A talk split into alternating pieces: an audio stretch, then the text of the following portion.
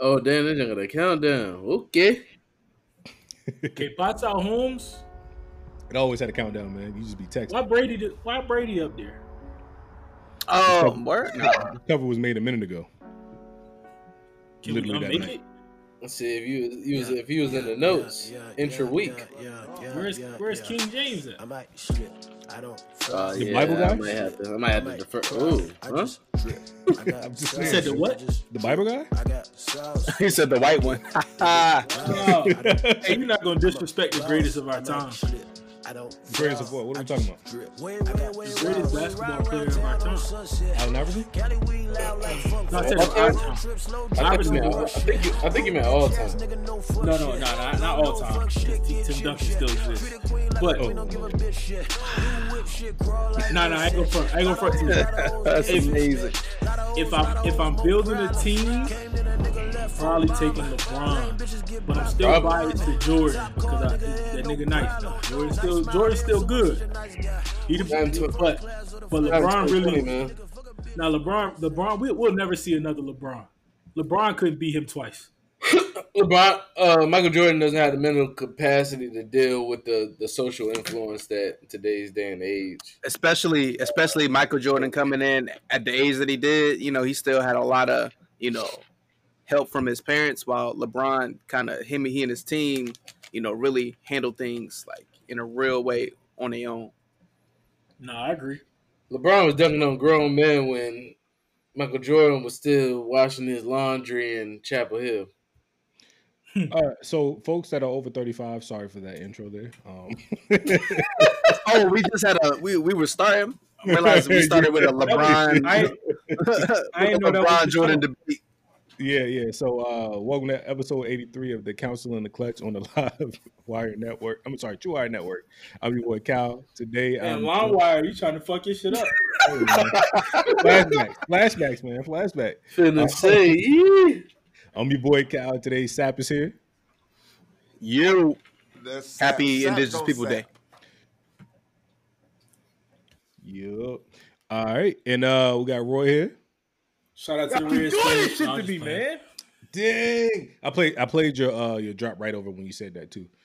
Yeah. That's All crazy, right. G, G, G. No, I'm still gonna That's leave it. crazy. hey, now, you know what I'm saying? Y'all go, y'all go support the Second Phase Foundation. We out here mentoring athletes for life after sports. Got a couple things in the works. Everybody involved. You know how we doing it.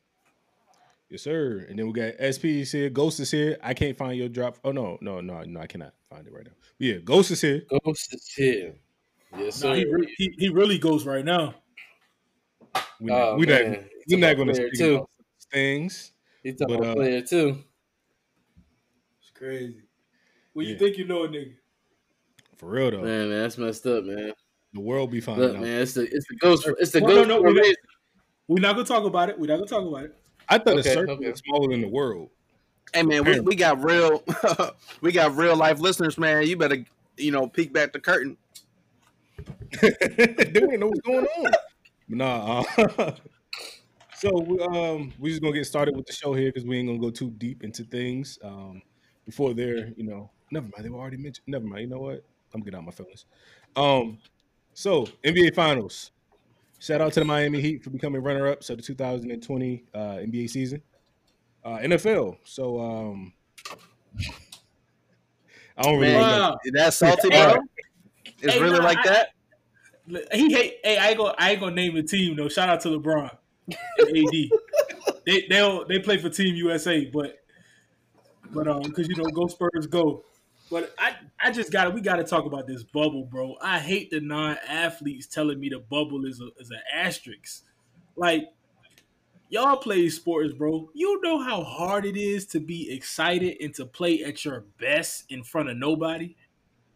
It's easy for basketball though. That's a double edged sword. Yeah, I was gonna say though, it's a double edged Yeah, sword depends. because those shooters in the gym that that can't play with that pressure and that crowd, that that helps them out a lot now. But I think it's I think I, I get what you're saying, but for the for the majority of the stars that have been in front of the camera their whole life, that's the people that it's really challenging to. Nah, I think It's that's hard an, to get excited when you've been entertaining folk. Nah. I think that's an assumption right there because basketball, you know, no matter where you are, who you are, when you playing ball, you like like you're focused in on what's on the court, what's happening around you, so they can make an atmosphere that's you know amenable to playing the game. You know, without all the crowds and the people, and you know, you got like what people, people like like commercial like patrons at the at the game. Like these people out here more annoying than any, anything. So I just saw a video like somebody was like something something KD. He was like shut the fuck up and watch the game. So like you know like just to play ball. Like if anything, the more difficult thing is just being focused, hyper focused for so long away from your family and this you know outside of your own bed. You know, and the fact that they didn't have no positive COVID tests inside the bubble, that's that's difficult, man. Because they use some Yeah, real that's a major technology in there to keep make that happen. That was real shit. You had, Oh, the, you had shout out- fans and Shout out to my man from. Hey, it, it, we got to shout out my man from the Rockies though. He made sure the COVID worker was safe. Hey, he, he was to just have a follow up Danuel, on, on his test. In, in your house, right? Yeah, Danuel House. Hey, that Yeah. boy a legend, boy. He took the COVID worker up through there, Oh man, allegedly. But, uh, allegedly, quote unquote. Allegedly. But, but nah, I guess I guess I get what y'all saying. I just football. I just know how. I know where you're coming yeah, from. because later in my career playing in the AFL, man, it was a couple of times where we get in the game, we five six hundred people at kickoff, and I'm like, wait Separated. A minute. Hey, why? Yeah. Get closer. Now, Get closer. now, by the end of the first, they might have two thousand in that bit, but at kickoff, I'm like, well, I can hear my mama talking to me. Tie your shoes Like, up, bro. "Way to! It's hard to get it's hard to get excited for that. Not- I At the same time, though, yeah, at the same time, a lot of that, a lot of that has to do with the environment we came from. You know, like Hamp- like a Hampton and Phoebus game, they bring out a huge crowd, bro. Like packed like a crowd. ESPN 100 crowd as far as like high school They bring sports. extra bleachers into a stadium that already hold about five thousand. So Because when I got to college, and my first college game, and it was a lot of people there, and you know my teammates and them was like, "Oh, it's a." I'm like, "No, this ain't a lot." I'm like, what? What's this? I just played in a game that had seven thousand people there, and it's and I will say this though, Darling Stadium really set up like a college with how close the fans can be sometimes. Yeah, Yo, if that track, if that track went there, boy, Hey, it's a, it's Feelings will be hurt. feelings will be hurt. Yeah, Darling, it's a different atmosphere, Darling. Yeah, it's crazy because I don't think the crowds be the same no more. Like I, my my years was like David and them had that last rush of crowd. Yeah, we went to uh me and Q went to one the Hampton Phoebus when Wesley was playing. I think it was like his junior year. Yeah. No, it was scarce in there, man. Like, it, yeah, it, it was bad. I mean, but I also think that that has something to do with the quality of the game. Because back when, like, when we were playing, when Tyrod was playing, and before that, leading all the way up until like when David and them, like, it was quality games. Like, it was tough. Yeah. Like, people were excited. You it's know, the people- allure though. It's an allure too. Yeah, The talent pool and the allure, the seven five is is dimmed down.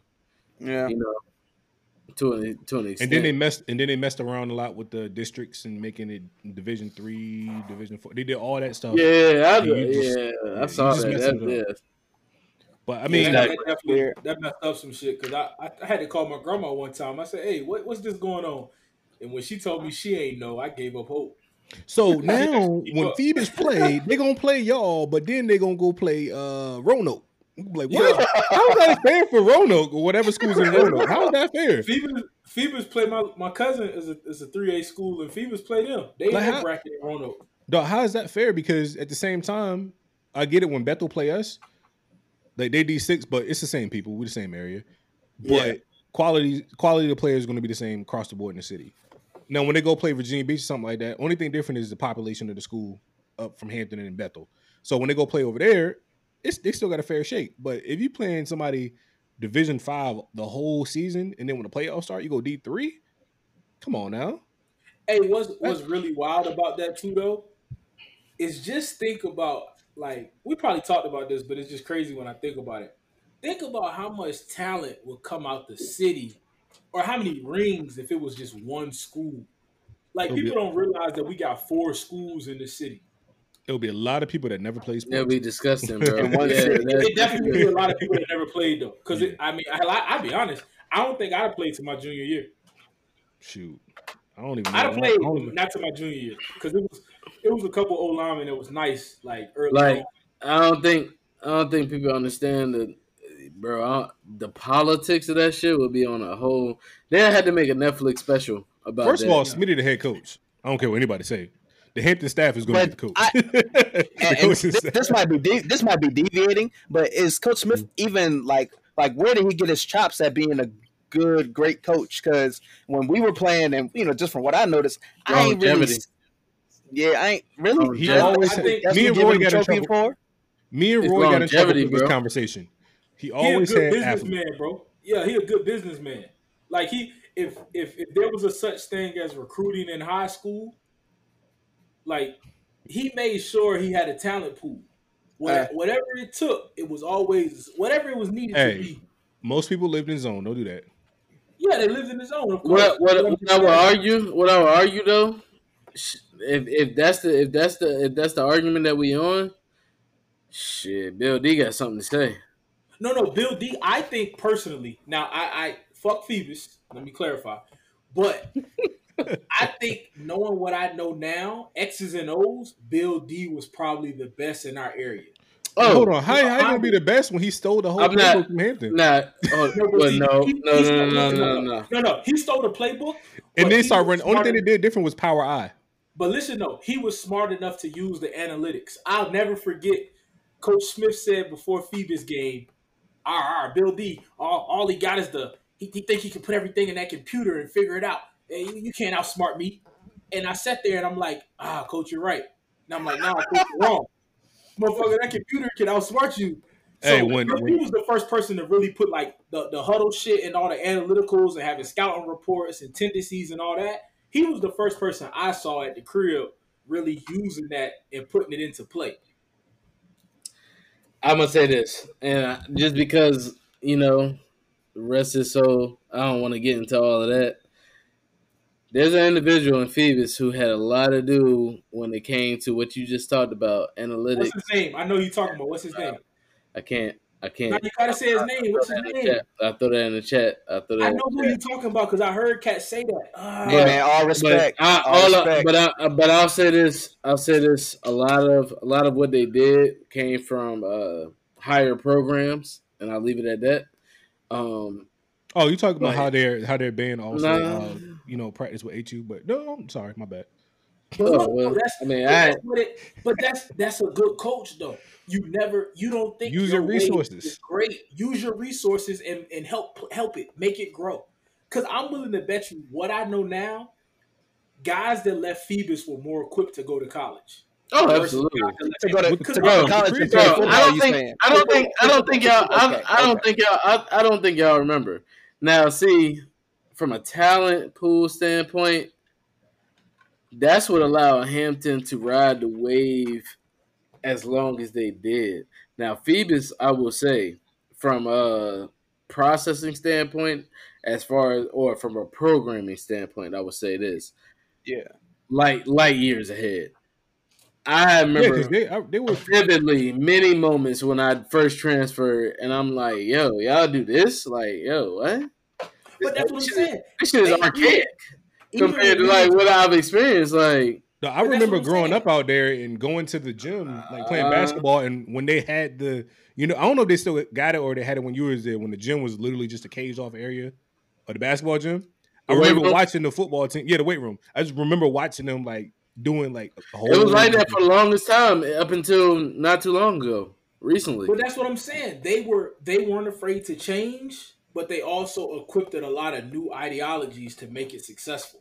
Versus with us, we I we had more talent, but when you get stuck in your ways, dog, a four four defense isn't covering the spread. I don't care who you are, it just doesn't work. Big you tell your linebackers to get in the flat, that shit doesn't work. But when it comes to talent, we was better. Now, and I'll say this, dog. I I played what three years at Hampton, four years Hampton. Sorry, four years at Hampton. I played three. But hold on, hold on. Before before you go on, I will say that freshman year, that's not the case. Outside of that, what was y'all freshman? Y'all freshman year was what 06? Yeah, 05, 06. No, my, my, my freshman was uh, 05, 06. No. Yeah, I was on four. There's, there's, there's no way in I'm hell. I'll I'm ever sorry. be I, able I got to ring in the other. I got to ring in the other room to say otherwise. SP. I'm Yeah, sorry. Hampton had more talent. Hampton had more talent. No, no, no, no, absolutely not. I'm gonna tell you. I'm gonna tell you exactly, bro. I'm talking about that's, the, that's the team that the had. Uh, recruitment. the recruitments. The recruitments tell otherwise, though. That's what I'm telling you right now. Well, no, because Recruitment Smitty, still Smitty you doesn't- otherwise. can't say Smitty- recruitments because Smitty when didn't players got interact- letters. Yeah, When Smitty people didn't keep interact their with letters. You recruiting is different when players get their letters. Man, I'm different. telling you, bro. Dog, that I've been in the office and saw names of- different, No, bro. no, no. Listen, SP, you can't base it off recruitment when one coach helps his players and the other coach keeps letters. Yeah, You can't base like it. I, off. I've, I've literally seen letters. Oh, and so so that's what you think? I will say no, no, no. I It 100 percent oh. say that. I know one. one But what I'm what I'm telling helps what I'm guys get the college. oh no no no what I'm telling you is the other coach keeps letters too. That's what I'm he telling you. might he might keep some, but he helps his guy. Dog, I got Uh, my he keeps a highlight- lot. He has All right, to keep a lot. Let's put it this way. Rest in peace. I got my highlight tape from another coach. Okay. Now, how tell me how crazy that is? I gave you four year, five years because I was there in JV and had to get my highlight tape from another coach. Yeah, but I, SP, I'll tell you this. I'm not. I'll tell you. I'll say this. Y'all had that year. Um, if I'm right, that's when that was Brent senior year, so he went to Tennessee. Absolutely. Uh, Elon was gone the year before, but he went to Tech. Uh, Dennis, he went to HU. So are we counting HU as a big recruit? You went to St. Aug, actually. Yeah, he went to HU first. but but that's that's what I'm saying. Like that class, But you had but hold on, hold on. Brent Time is like the only out. one that No, he's not though. That's Nah, you had a couple That went ones. D1? That is The, the quarterback that- was tough. yes, yes. Aaron Ward. Aaron You Ward, where, he? Nathan- where did he go? Granted, I don't. That's the thing. He, but but he had the skill set to go at at the bare minimum D one double A. But Aaron Aaron was also old as hell too. Huh? I agree. Allegedly. It's like, yeah, yeah, allegedly, allegedly. we, we, we had coaches on the sideline like, like, let's get some drinks after the game. Like he he was he was old. Come on now. allegedly. You had a you had a lot of other players though, bro. Kobe Walker, Roy probably knows that guy because I think he went to St. Aug. Now, granted, Nah, he didn't go to St. Aug, but I know. Uh, yeah, he did. Kobe did go to St. Aug. You're right. You're right. Crazy ass Kobe. Now yeah, I was about to say now, the I granted, remember about him. Yeah, yeah, he did go to my, St. Aug. mind mindset, ugh. Hey, no, no, no, that nigga dog. That nigga physical Dog. physical ability there, Hey, he gonna give you what you need. bro. I'm telling you, Chris Christopher Tucker, another St. Aug player. So, But you name it, you name it D two there. You, you name it D two players because we can talk about people that was on our squad that had all the tools and just didn't get the look. Like we got Donovan Cotton. But he ended up at NSU. It's as a difference between not getting a look and getting there. What I'm But- saying is that was their that they they didn't hit their they didn't reach their ceiling as far as their destination. Their destination was a lower level where I felt like they really could have been. That's my point. we got Isaac Hill, who didn't know how. I was about to say didn't know how to. He couldn't see half the season. With his skill set and speed, could have definitely went D one if you want to talk about that. He beat he beat Donovan Cotton, who was a state I heard he was a pretty good player. So with Tim's on, and He Cotton must ended Oh yeah, that's right. He was he was crazy. That nigga yeah, was Isaac Hill. Right now, he's like a uh, like a drill instructor uh, in the army. But when I tell you, like, he's like a GI Joe in high school. yeah, he he was like he shredded, was straight shred- Superman. shredded. Like I think he like I want to say like six foot, maybe six one. Man, he, So he, he has- squatted he has like, that- he squatted like five hundred, like five times. Yeah, like he was, and this is not even like, like no hype stuff. Like he's really like built, but he could not see half the season. And then we didn't realize that until Cole Smith got him like a, uh, a eye doctor, and he ended up getting contacts. and got off in the half part of the season. Allegedly, allegedly. No, he told his mom to go get, take him to the uh, eye doctor. But yo, so he got contacts. He started balling at the end of the year. Then we got Gurley, who was always hurt. Like Gurley was in our class, and you talking about the 06 class. We got Cotton ended up going to uh, Norfolk State as a walk on. Fast as I don't know what. Smitty for some reason just didn't want to play him at running back. Like, but once he got to NSU, he got off at NSU. So if he would have actually been playing playing with Smitty, probably could have went somewhere higher. Well, actually, he had letters from UNC, but you know they but didn't, then even they then, didn't, they didn't make it to him.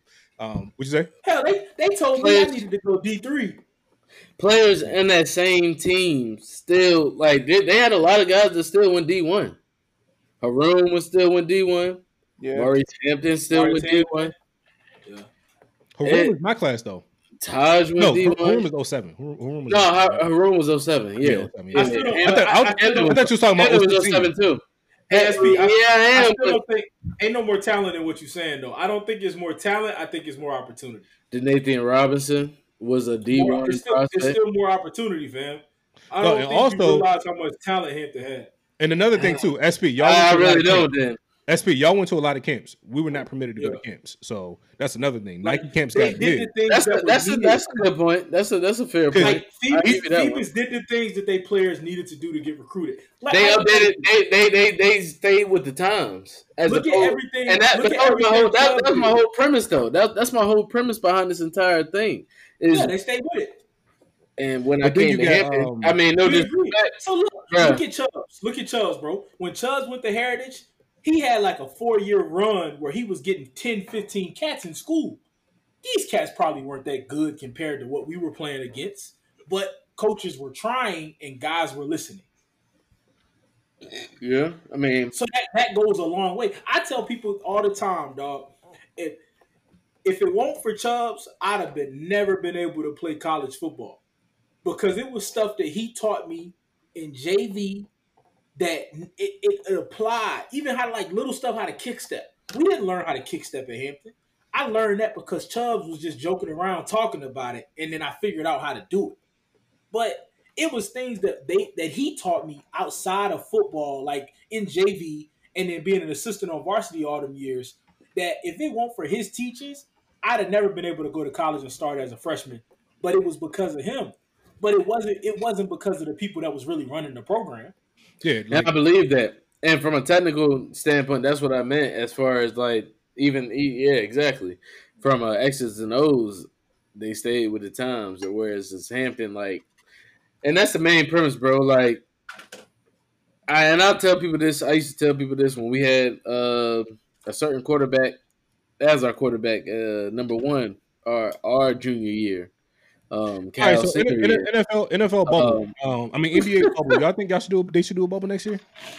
Hey, hey, hey well, well, to put a cap on this, the whole reason we got on to talking about all this was like, what would it look like if Hampton was just one one school, the school of Hampton, Hampton High School, and who would be the coach?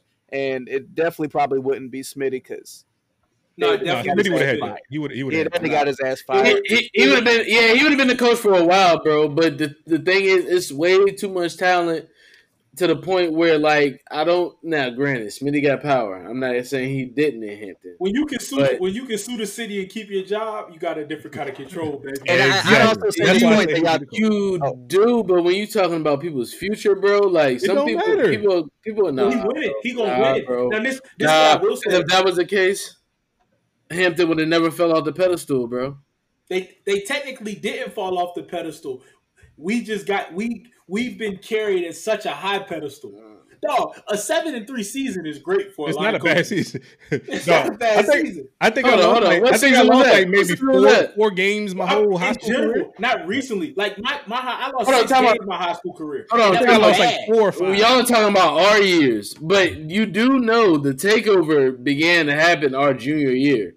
No, no, That's when. even- That's when. that's The, that's when. The, that's when. The, that's when the. When the. Uh, when the switch the flipped. fire Oh, you talking about when you started when the, to when the, when the torch started to talking begin to about- pass was our junior year. you talking about when the quarterback and running back y'all recruited from Virginia Beach and Newport News at Phoebus was okay. Gotcha, gotcha. I don't know. I wasn't on But Phoebus my junior year. But So I SP, can tell you SP, check me out though. Even even when you say the takeover happened, Hampton was still going eight and two, seven and Still two. making the playoffs. Like That's a great season for half of these coaches. It was we lost six games. My my whole high school career, I lost six games, I'm at like and I had old heads telling me, "Oh, y'all lost too many games." and they u- went they to they college used and to lost eight in a season or six in a season. Sorry, we went four and six. My so literally, I never forget my freshman year of college. We went four and six, and these cats were still hanging out partying. And I'm in the dorm as a freshman. I'm sick. I'm like, I don't know how to do this. Like, what am I doing? We four and six, fam. and y'all we sitting lost- there y'all partying. Nigga, y'all partying. Like, nigga, we lost six games, my nigga. Like, I can't enjoy this. We lost six games. It had to give I me. truly understand what you're feeling because that's how it was for me in wrestling. So I feel Yeah. what you're saying. I- That's I a whole nother couldn't- story though. Yeah, Like it was, it was different, and that's when I realized, like, bro, Man, we really Everybody ain't built. different cloth everybody ain't built the bro. same.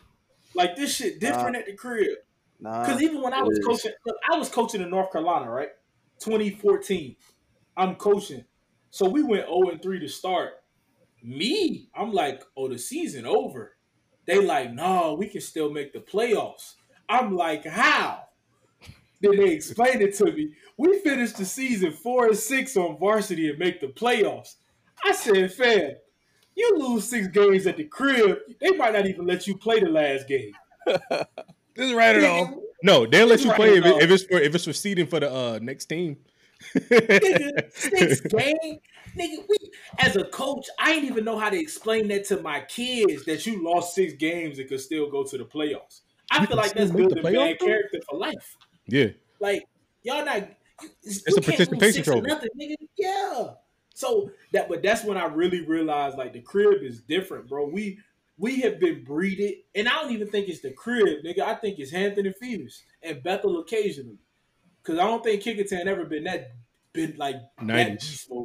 but nineties. not now. Yeah, But like when you go to Hampton Phoebus, nigga, you three losses is a bad year. Like that's terrible. Versus some of these schools be happy to win six games. But you gotta you gotta think that starts with the feeder programs. Like we was in rec league losing losing two games is a horrible year. Nigga losing one. We was in nigga, you lost- if you didn't go undefeated, nigga, you had a bad season. Yeah, that Well, hey, legendary, those let's, uh, legendary Aberdeen could- Raiders. Really legendary. That, hey, that, them, them, that Mighty Mike team might have been the best team to ever play football if you add all the people up. Even that intermediates team, that what was that twenty my sixth grade year. Not the, the first time we played intermediates. Because it was John Singleton, Tevin, me, John Tell, Kent Barton, Gurley. I, was Gurley? out? No, Trey. Trey Lee. Sorry, not Gurley. Trey Lee, Teddy. Teddy was a backup, and that nigga could play quarterback. Like it was, I, it was so much talent. I never Bias. get- Bias. Hey, I got that. What we gave up like six points a game, fam. Hey, look, I, I would take I would take Teddy in 08. But moving on, uh, Oh damn, Jesus Christ! Hey, a hundred percent. Hey, but look, hold on. I'm sorry, 07, 07. The craziest shit ever, bro. Shout out to Yes. Hosea Martin, bro. They put listen, they put Hosea at nose guard, fam. That nigga made my life hell for like three days.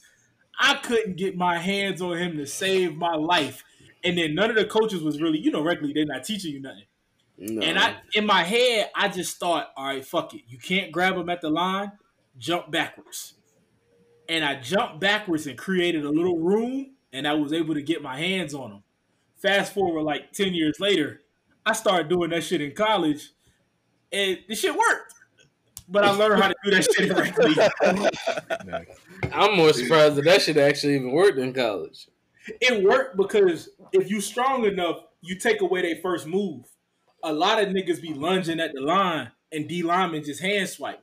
Now the Leverage. smart D linemen, if they smart and they see you jump back, they turn that bitch into a bull rush. So then you just got to be ready to sit down and react. You gotta lot have the these- power to yeah. But uh, and I got stronger, so it was easy. But a lot of these niggas come off the line with the hand swipe. If you back up and they ain't got nothing to hand swipe, when they miss the hand swipe, you can Mm. just latch on. They ain't got no leverage at that point. They leaning too far forward. You know what I'm saying? And that's free game for the old lineman out there. Y'all pay me for that if you use it. And thanks, Coach Roy, and uh, back back on back on subject here. Um, and uh, the Hey, NBA. just- hold on. Yeah, we all off the notes. We just gave him 30 minutes on high school football. That's pretty good. Hey, we, we did, we did. I put that in the notes too, so I can make sure I update that. But uh back to the NBA. Um, so the NBA season is uh it's a lot of alleged stuff, nothing official, but allegedly the season should start on Martin Luther King Day next year. Um, and possibly there there might be three bubbles. Um, what's your take on a whole season of Yeah. bubbles?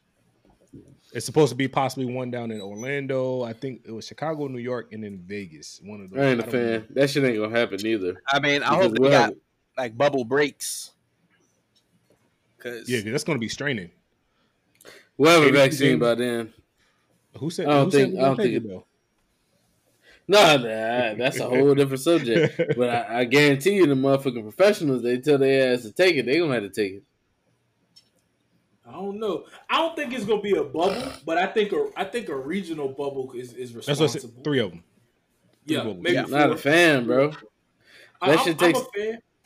It takes the element out of the game as far as the the crowd and and the hype of the game, bro. Safety You first. can man. still have people there, bro. Man, fuck that safety, bro. This this this COVID virus a hoax, bro. Is this coming Nah, from I'm Mr. joking, Florida I'm man? Because I was Nah, going to bring this up in the last because when y'all was talking about the environment of the game and basketball, like Yeah. y'all did y'all hear the coach um from Florida coach saying like, man, we need to follow suit with what the governor says and fill up the crowd so we can win this next football game. I saw that. Oh yeah, the Dolphins. Yeah, yeah. Like, Crazy. 'Cause he said they said they lost because A and T had fans and they said they couldn't go with that momentum to where basketball you don't need fans to play ball, but football that's different. Uh, the Yeah. fans still have effect. football, you're gonna have to want it. You gotta want it in football. and that you get fed that energy and momentum by the fans, people yelling. You know, you got people over there, like you can pull that energy. But I mean, Florida man, Florida man trying to you know make have a little Florida super man. spreader event just to just to win some games, Yeah. One game that don't matter. which they But, not gonna mean, let happen in the NBA. They ain't gonna let that happen. Nah, David. I was about to say David Stern ain't gonna ha- let that happen, but uh, Adam Silver ain't gonna let that happen. Yeah, I did, man. We was talking about high school, so you know that's my commissioner. Mm. but um, with that, I mean, I guess I guess uh, SP's not a fan of the bubble, and uh, Sap, did you say you was a fan of the bubbles next Nah, year? I'm good on the bubble, man. I mean, fan or no fan, you know, safety first. That's what it is. Yep, I'm with you on that one. Um, got the answer. well, I mean, moving from the NFL, we're gonna go straight over to the. Uh, I'm sorry, the NBA. We're gonna go straight over to the NFL. Uh, gonna update some scores. Right now, we currently got the Bills versus the Titans because the Titans had COVID last week. Um, Oh, let me speak to that real quick. Mhm. Because, man, it's so appropriate that the Titans are not playing football right now. Because Nashville, Nashville, Tennessee is just business as usual. Everybody out here back drinking coffees and sharing beers, like smoking Sharing hookah beers? probably. oh, Yeah. yeah, sharing beers. What type of? I mean, and they, even to the point of uh, even Vanderbilt, I just heard like their football team can't play this next game because they got too many people who are testing positive for COVID. Because out here in Nashville, they go down to the ice cream shop and just you know have a good time enjoying life. So you know they get what they deserve. Take that, Hey, Nashville. But the but the thing about it, Jesus. the Titans. Someone, are- someone feels some way. hey, the Titans are actually up right now, 21-10 on the Bills. Hey, Derrick Henry out there. Derrick Hold on, they playing tonight? Yeah, they're playing right now, man. Shit. It got, it got delayed because Fantasy. of. Oh my lord. Fantasy. Oh man! All right, so Nah, let's it ain't for the money. We Understand? good, we Oh, good, we good. Nah, we- We good. It ain't for the bread. It ain't for the bread. No, Alright. that's I didn't want to play fantasy this year, man, because I knew it was gonna be messed up with the COVID and there, like shit like this. You know what I'm saying? Like on a Wednesday or on Tuesday, like, bro, I'm not about to be expecting to change my lineup. Yeah, No, that's We true. got- yeah, this, this is a great year to take a uh, to take a year off fantasy. yeah. I was I was playing fantasy, but somebody ain't set it up. Bro, Who's- we, who's speaking? Bro, we Who's- can't we can't see you right now. Who's talking? I know. Don't rush challenge. Oh, he's changing his outfit. But let's go ahead and uh, finish through these uh, stats here. we got uh, we got the uh, the Bears beating the Bucks uh, nineteen. I'm sorry, twenty to nineteen. The close game. Uh, it was actually a good game. Uh, dang, everybody just leaving. Jesus, y'all trying to get cute. Wow. we got the Panthers beating the Falcons, who fired their coach and now is 0 and 5. Uh 23-16. Raiders beat the Chiefs in a surprise 40 to 32 game. Uh, Cardinals 30 to 10 over the uh, Jets. Eagles uh, got smacked by the Steelers uh, 29 to 38. The Rams beat the team in Washington. Uh, the Ravens uh, gave a shellacking to the Bengals 27 uh, to 3. Uh, Texans beat the Jaguars 30 to 14. He really did change his outfit. Uh, the Dolphins smacked the uh, 49ers 43 17. Uh, Colts lost to the Browns 23 32. Uh, the Cowboys got lucky and beat the Giants 37 34. I couldn't hear you. The phone broke up. What you said? Can you say that again? The We Cowboys hear you. got lucky and beat the Giants 37 Oh, did you say 34. win? Did we win though? The Red Rocket. The Red Uh, Rocket. yes, Sir, come on, Andy. the, the the Vikings lost to the Seahawks in a tight game 27-26. On the 15 seconds left in the game, uh, Russell Wilson became uh, Russell Wilson and he cooked on them boys. And then What we did got the- JJ Watts do? Dang, they, we've been past the, uh, the Texans, man. And then Oh, uh, what what what the Watts do? Hold- the hold Texans, on. the Houston Watts. Chill. Then we got uh, the Saints beating the Chargers last night in the close game, uh, closer than what the score is, thirty to twenty-seven. But the Watts, uh, as you would call them, they beat the Jaguars thirty to fourteen. Um, Oh, was it Jags? That don't count. Yeah. But uh, y'all got any surprises uh, with any of these games? For me, it's uh, the Raiders beating the um, beating the Chiefs, and as everybody's saying, I think just like every other year, the, the Patriots put the blueprint out possibly to beat the team. Um, they might have put that blueprint out to beat the Chiefs. Um, What's Yeah, the man. blueprint now? play play zone and uh, play man man and zone and confuse uh, young uh, what's that boy name? Um, Young half a Billy. Yeah, what is yeah half a billion? What is his name right now? Why is it? Patrick Mahomes. Yeah. So yeah, a lot of the analysts is basically Damn. saying like a lot of what Yeah, they were so doing. You, you're not gonna respect a black man and say his name? I'm sorry. That's Pat- black quarterback in the league right now, man. Half, half, half. But you know I mean? Jeez, Jesus. well, it's only One one half rule, right man. now. We in America. It's, it's only one half right now because the other one just got hurt. Y'all, y'all clearly don't listen to Dr. Umar. who politics over Punani? where, where, you get it, where you get his doctorate from, SP? It was some school You in know, you Pennsylvania. know, there's no such thing as there's no such thing as half chocolate milk. Hey, you, hey, you woke woke now, huh? hey, we're gonna stay off That's that. Newbie. We're gonna stay off that. Nubian Yeah, we outta- queen. we outta there. We we Gotta gonna, let- we, gotta we, let we, it we, go. we, are gonna take a little we're gonna take a little detour and we're gonna talk about uh yeah so Ah. what the analysts were saying though they were saying basically uh that Patrick Mahomes uh like even though he was bragging about it last year like oh I just learned how to start reading defenses halfway through the Super Bowl. Nah nigga. From apparently because uh they're saying a lot of teams well not a lot of teams the Patriots they played a lot of man zone and the Raiders did the same thing. And he's in a pocket for entirely too long. He, he can't make a decision quick enough and that's how uh the last couple teams played him pretty close. So they said they might have solved that blueprint. So he might need to get into that film room with Gruden. Well, never mind, can't no more. He's your coach. He just beat him. But um, yeah, he might need to get in that film room um and start watching some film because apparently uh man zone messes him up. Because uh, when I wa- when I was watching the game, I was surprised at the score. Um, I kind of tuned in a little bit late, but he was definitely looking rattled in the pocket, which he's never really looks rattled. He always pretty seemed like he can be down twenty. He seemed pretty calm, but he looked a little rattled in that game. That was getting to him, a lot of pressure to him. So that that was my shock. Um, outside the Cowboys winning, but you know that was my shot. Man, forget the Cowboys winning. I was I actually was watching the game and happened to look up, saw that Dak was on the ground, and Oh, you was happy about that? his feet look funny. Who said happy?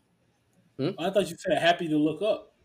He I happened. said no. to I look happened. Happened to Happened. look Oh, up. I happened to to ten. Hey man, trying to put that boy, my bad, you trying to put that boy on Nah, man, that's you remember Dak was my guy. Fantasy last fantasy last year, that was my number one. Hey, you you never know what shut up and dribble. Oh man, Who? Laura Ingraham? Who? What's happening? This ain't Fox. News. This ain't Fox News, Roy. My this bad, sap, my bad, my bad. this sap news, man. But yeah, Dak Prescott did get hurt. Uh, he uh dislocated Crazy. his ankle, and what else? It was like a whole bunch of other medical terms. But basically, out for six months. Um, it, it looked nasty. You hate to see it. Um, even though I hate the Cowboys, you hate to see a player get hurt, especially another brother. Um, but yeah, it, was- it was nasty. But as we've been saying in the offseason, when they signed Andy Dalton, this is kind of what he's here for because Andy Dalton always got his team to the playoffs in a division that was very tough with not too many weapons. So Cowboys allegedly have a lot of weapons, so you know this might be their their chance. And their division's weak, so they can they can mess around, and go eight and eight and win. So, you know, No, seven we got eight. weapons now. I'm just saying, man, you gotta prove it. What you mean? No, we got weapons. We we just can't stop nobody. Yeah, we're gonna talk Yeah, about O that. line booty. Yeah, the O line booty. You know what I'm saying? Almost worse as the Texans. Not as worse, but almost. Hey, so I don't know that Larry Tunzel guy. You know, But now I told you, I told y'all when this shit happened that Andy Dalton was a better option for us. Twenty mil Andy Dalton is way better than thirty five for Dak for the next 20. five years. twenty mil. Yeah, Andy, Andy, Andy ain't worth two. He ain't worth more than twenty. So y'all gonna re-sign him? Is what you No, saying? Oh yeah, Andy gonna be there now. He gonna he gonna take us to the playoffs. He did insurance, he did insurance plan. What you talking about? Listen, now, y'all not, you're not you, you're not being realistic. You think Jerry gonna pay a nigga or he gonna pay the redhead? Okay, on so uh, he just paid a redhead coach for a long time. That's what I'm saying, man. Listen, he gonna pay Andy Dalton for. A, listen, Andy fuck around, make thirty million next year. He take us to the playoffs and don't win a playoff game. He, that clear, kiss that hundred mil. He kiss that hundred mil goodbye. he clearly got a thing for redheads. But it's the I ain't gonna say it's Dak fault, bro. Pause. Dak Dak is worth 35, 32 to 35 million. I understand him trying to reset the market and be competitive. You can't get 40 million unless you win. You can put up 5,000 yards, but if you're not winning, 40 million comes from a winner. Because when you commit 40 million to a, you said what? Tony Romo got paid. He won't win it. Tony Tony Romo was making 30 million still though. That was what the market was. and that was pretty high though. And Tony, and also I'll say this for Tony Romo. Tony Romo wasn't winning, but he was given his chance. His the team was on his back. If you giving the quarterback forty million, the team got to be on his back. The team not on his back because we still winning. Is we, we go as far as Zeke go. Yeah, that's on It- y'all. It's like Aaron, so it's like Aaron Rodgers. Aaron Rodgers is one of them quarterbacks. If he won fifty million, you give him fifty million because his arm mm-hmm. can win the game for you. Dak arm can't win the game for you. It's a reason Tom Brady never tried to be the highest paid quarterback. He knew he couldn't win by himself. A guy like Aaron Rodgers, guys like Mahomes that are generational quarterbacks, they they they worth that because they can win. But you don't give Dak forty. You give him thirty three and then go pay some more people. Well, I mean, But I hope just- he I hope he recover. yeah, because I was kind of cold, but um, No, very yeah, fair, very fair point, Roy. Because oftentimes the argument you'll hear people make on in the media is that Dak should get paid based on these numbers. So it's like number, number, number, crunch, crunch, crunch. He should get paid because his numbers are comparable to these other people. Uh, what more do you want him to do? And thing is, the intangible thing by looking at it, like he has to lead them to a victory, which is something that he unfortunately has yet to shown he can do. Granted, And what- you got them, you Mhm. got them numbers because you punting the ball ten times in the first half, fam. Mm. If you if you throw for four hundred, if you go thirty one for 40, 400 yards and five touchdowns and lose, nobody cares. But if you go twenty one for twenty six, three touchdowns and two fifty because y'all winning because you completing drives, that gets you paid. Well, I mean, since we're talking about generational quarterbacks, um, possibly Justin Herbert might be seen as a generational quarterback, and the Chargers made him officially the the starter. Even though there's a unwritten rule that you can't lose your job to injury, or you shouldn't lose your job to injury. We know that's a lie. But uh, Justin Herbert uh, replaced uh, our boy, as Smitty calls him, Elrod, or uh, for the folks that don't know, Tyrod Taylor, um, whose lung was punctured by the trainer um, accidentally. must have been a hit. Hit Yeah. man. Well, lungs were punctured by you know a trainer accidentally. Sounds like it. it. Yeah, um, and Herbert started ever since then. Um, so Herbert's actually been putting up decent numbers. They lost to the um to the Saints last game, but they probably should have won. But as far as for that, uh, I saw a meme that popped up, and it was just basically saying like how bad Ty's luck has been in the NFL. Um, just want to read off a couple of things and get y'all y'all thoughts about it. So of course we know he was drafted, you know, sixth round uh, to to Baltimore behind Joe Flacco. Sorry behind, but um, so once he left Baltimore, he uh, ended up in Buffalo, led them to the playoffs, and then they drafted um, Josh, Josh Allen. Allen. But also he got benched uh, for Nate Peterman, who threw four picks in like in like one quarter. They put him Which is- back in the game. which is terrible. So that that that was the first thing. Then after signing to Cleveland, uh, the Browns uh, picked up Mayfield, and uh, he got picked up. Ty got hurt. Baker Mayfield got in, and of course, with a number one pick, you're not going to let him sit too much. He got the job there. So, ended up going to uh, San Diego. Well, I'm sorry, L.A. Went to L.A. Uh, once he went to L.A., they drafted Justin Herbert number 10 overall. Um, and the whole thing happened with the lung puncture, and now Justin Herbert is uh, found as a starter. So it's kind of like wherever he goes, can't really catch a break. But it seems like every time he goes somewhere, somebody gets drafted. Um, in a sense to replace. So a lot of people have been calling him like a stopgap quarterback or you know a transitional quarterback. So what, what's y'all take on like his luck there? Y'all think it's a lot of uh just bad luck, or that's just the game?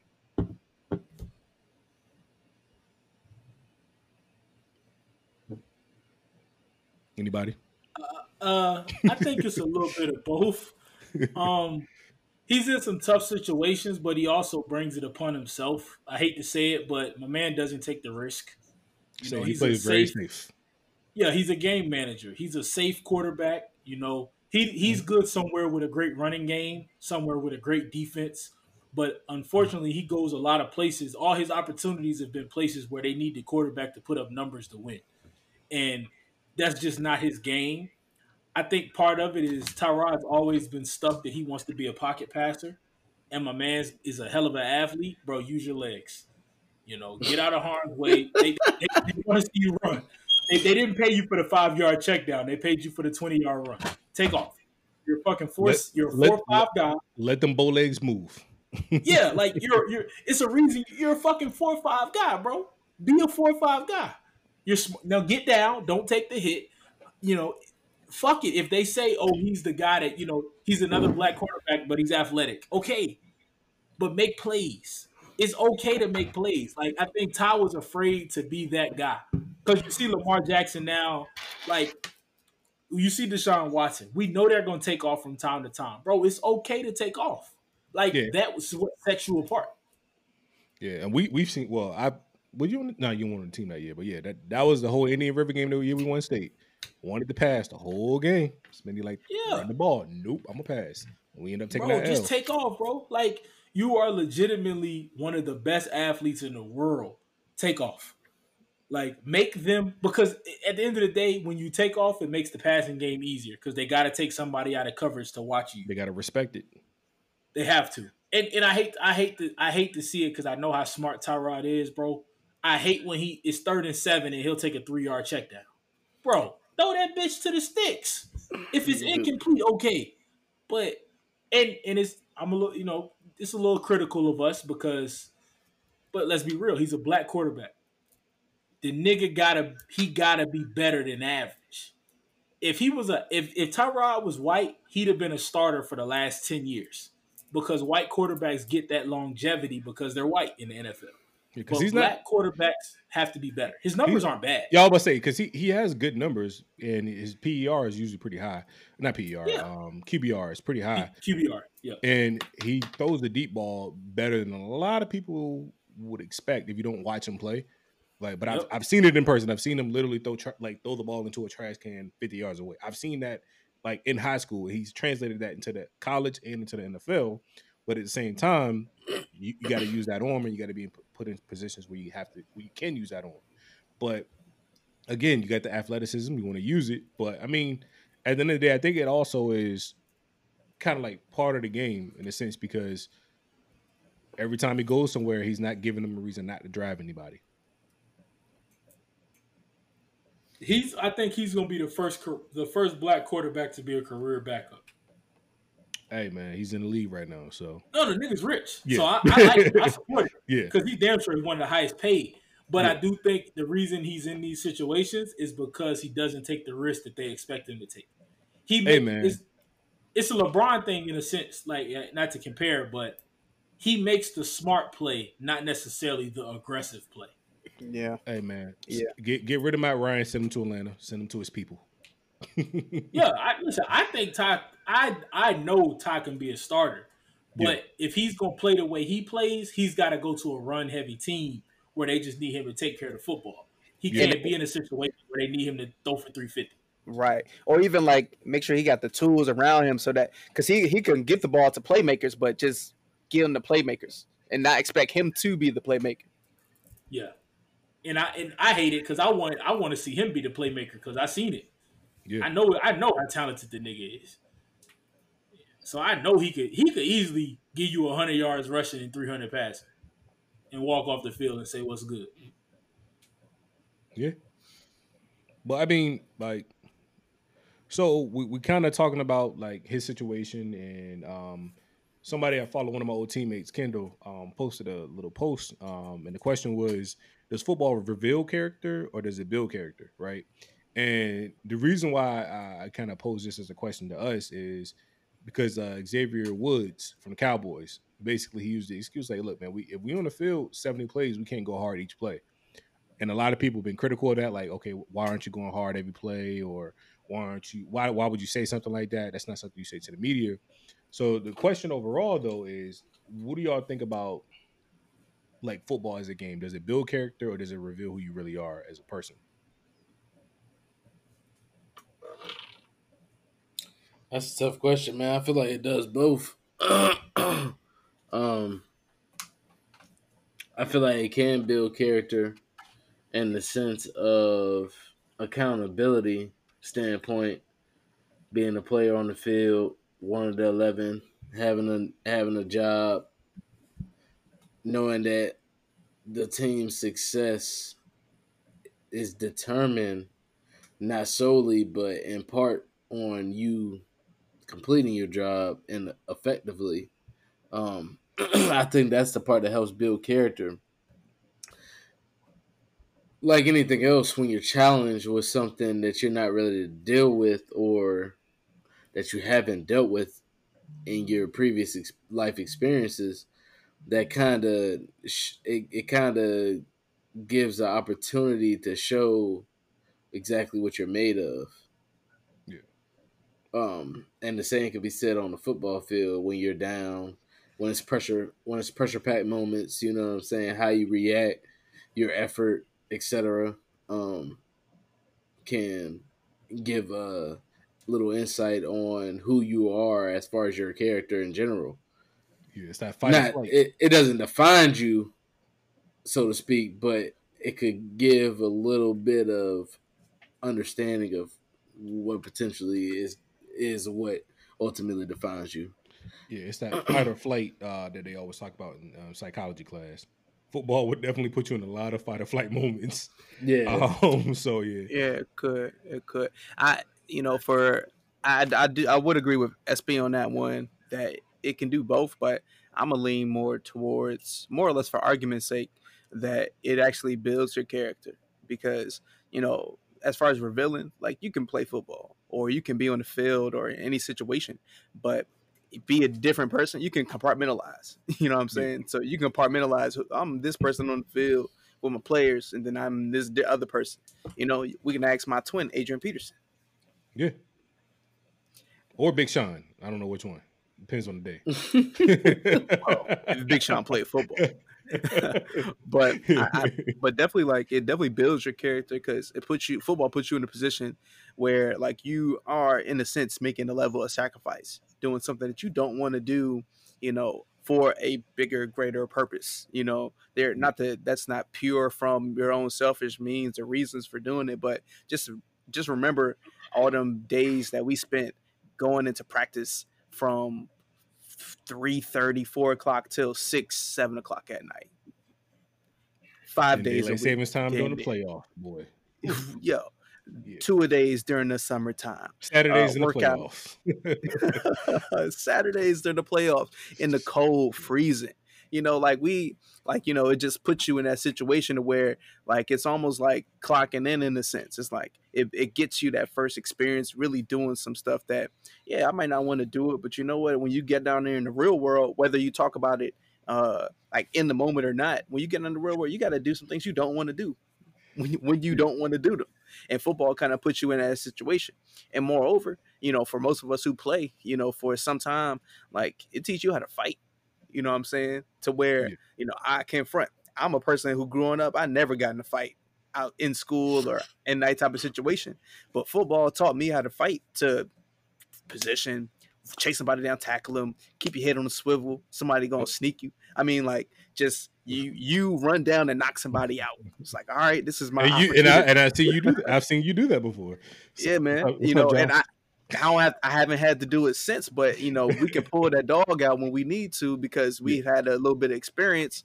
You know, we we've been there before. You know what I'm saying? So I, I definitely am more in the camp. buck, right? No, You know what I'm saying? no. it, it's different. So you know, some people probably can't tap into that, or if they do, it's in a real violent situation that's uncontrolled. You know what I'm saying? So Yeah. I, I'd argue that football more so builds your character than it does, uh, you know, reveal it. because it's definitely built up a lot of people. Yeah, I'm, I'm, with, I'm with both of y'all. With uh, it, it does both, but I think the majority of it is character building. Um, Mm. like me and Ro was talking about earlier, losing.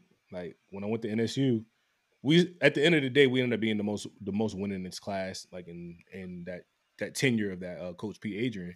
But at the same time, I'm taking every loss like crazy because it built up in Hampton where I only lost about four or five times, and I'm losing three or four in the season. It hurt. So as far as for that, it teaches me okay. Well, on one level, it hurts. Next level, it does hurt too, but it's just a game. In real life, when something happens, you got to move on. So still, when it comes to like the game, it's not like a really oh I can move on. You still got to dwell on it, watch film. All right, let's not make that mistake again. But taking all those losses helps you out in life. You get rejected from a job or something happens at work, you don't get that promotion. You can deal with that better than you would if you just never lost anything. Because you got people who never losing anything and they don't understand like all right how to respond to it.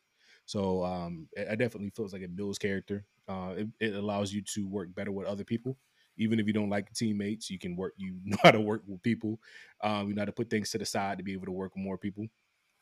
Um, you know, just overall, uh, it, it puts you into places where normally you wouldn't be put in a leadership position. It thrusts you in a leadership position sometimes when you don't want it. Um, or even with that, you learn how to actually take direction from people because some people hate listening. But what you're gonna do? You have to listen in order to play. So I just feel like it gives you a lot of a lot of life lessons that uh, can build your character up. But it does it does come down to the point where when that fight or flight happens, how you respond to it is probably going to how you're going to respond in real life. Like somebody running at you and you just fold, you're probably going to fold in real life. Yeah, I'm I'm with you there, bro. It definitely reveals it, but I think it, it builds us up. Cause even now, like we was talking pre-show, I'm in a management position, hypothetically, if I had a job. And um a lot of the stuff that I use in tactics is because of football. Like one of my HR ladies, she literally be like, Rory, how do you say things like that? And I tell her all the time, when you when you've done something that you can lose your job, you could play on a Saturday and lose your job on a Monday, you approach work differently. Like it don't matter how big or small the situation is, I'm giving you everything I got because I know I can be replaced if I'm not producing. And a lot of people that don't play sports don't have that perspective. Like they come into the shit and they look at it on some shit like, oh, oh, oh they can't get rid of me. Oh no, it ain't nobody else. And I got the mindset if I had a job hypothetically Mm-hmm. that you know what I mean it's somebody else that's that's better than me that work harder than me that's coming.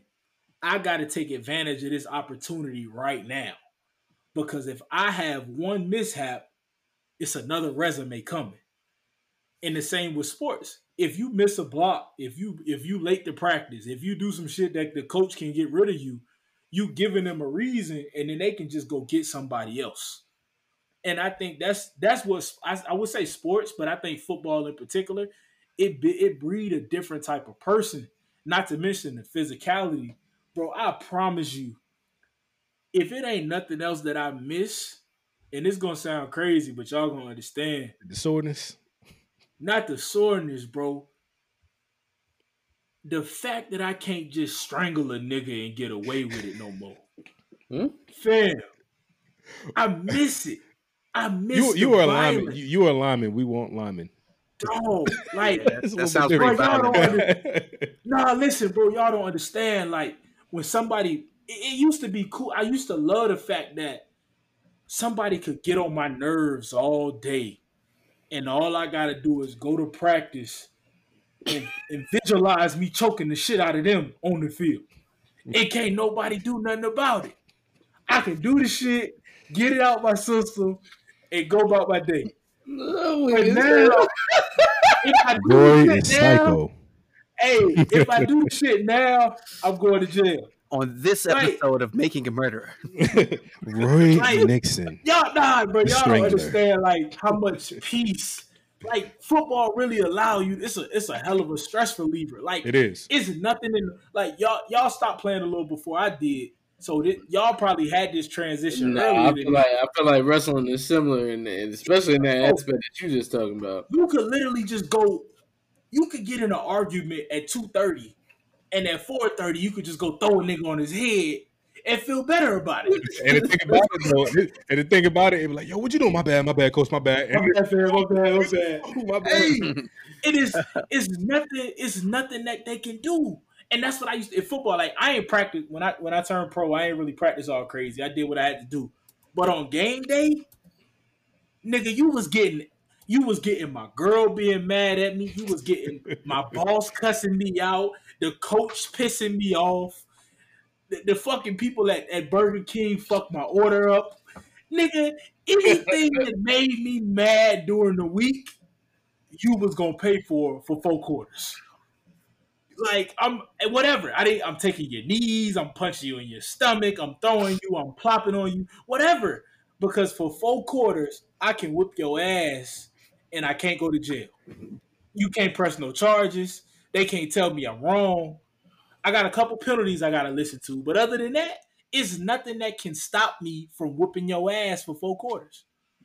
Versus if I'm off the field and I whip your ass, you can sue me and I can lose money.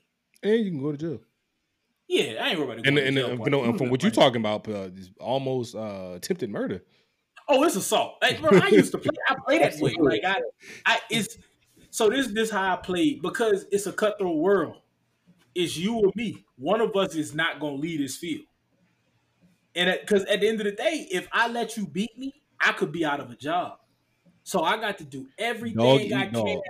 to whoop your ass for four quarter. And I'm talking my homeboys. Like I got a homeboy, my man Summers, and my man D Jack. We play. We was teammates the last two years. I've literally hit this nigga in the back of his knee on a play and said sorry after. But I had to do it because if I didn't, he was gonna get a sack. It and is, we talk about it this shit on the what it record. is. It is what it is. I said, fam, I'm not gonna let you get this hit on the quarterback. He like, dog, you could have took me out. Okay, You ain't on my team. my bad. You're not my teammate. It is what it is, bro. Man, y'all salamin some dirty motherfuckers. They oh, So. I'm, I'm, a, I'm a sick fuck, bro. Hey, I, look. I know I, Look, meanwhile, meanwhile, our skill positions be out there. Hey man, ball ain't coming this way. Take it light. first off, first off, I'm a skill guy. I'm a skill guy. I probably got like the, the most career touchdowns in the chat right now. man, come on now. That was a Hey. that's a man. Hey, talk to me. Talk to me, Dice. Talk to me. we can't count that. We Oh, can't. We can't count that. I probably I, I finished Oh, I finished with I finished with like 42, so I'm close. No, we can't count that, man. We can't. we, can't you we can't. mean? We can't count that. I got some receiving tutties and a couple rushing. What you mean? We, we can't count that, man. You're lying. Why, why not? You're Why lying. not? There's, there's, there's no there's no running back in Hey, the NFL. SP. You're- SP, a nigga might have the most career touchdowns. Hey, look, look. I stopped. I stopped playing offense once I got to high school. So got Hey, so, so I got Cal and Q. I got more career touchdowns than y'all niggas, bro. no. And I we I knew had- that was coming. You're I saying started we had that check the tape. We had check the tape. It don't count, I- man. Hey, you, hey, Gu- hey, SP. I don't, I don't say this too often, but Google me. This guy. All right, so we about to go Google Roy, and uh, we'll be right back after this.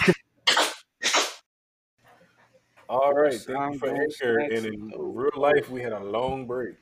Uh, thank you, Niggas Anchor, was for that. really, ad. hey, niggas was really fraternizing. Like we Yeah, just hanging out. This- this- yeah, rambling. But uh, Yeah, shout out to whole Anchor. family. too. Yeah, yeah, shout out to Anchor for that ad. So we're gonna go ahead and get it moving here. I appreciate y'all if y'all still here after the first hour. Um, but got some news on the Tory Lanez and Megan Thee Stallion case. Um, charges was finally uh, put up on Tory Lanez. He can possibly get up to 23 years in jail. Good. Uh, yeah, it's a lot.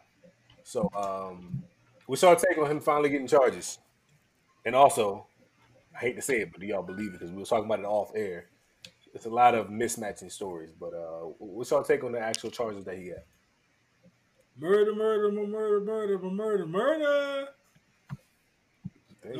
I mean, I think, I think Jeez. let's go ahead and just lay out the general, you know, two sides. Because on one, the first story that came out was, you know, Tory out here shooting people in the foot or towards their feet, saying dance, da da da.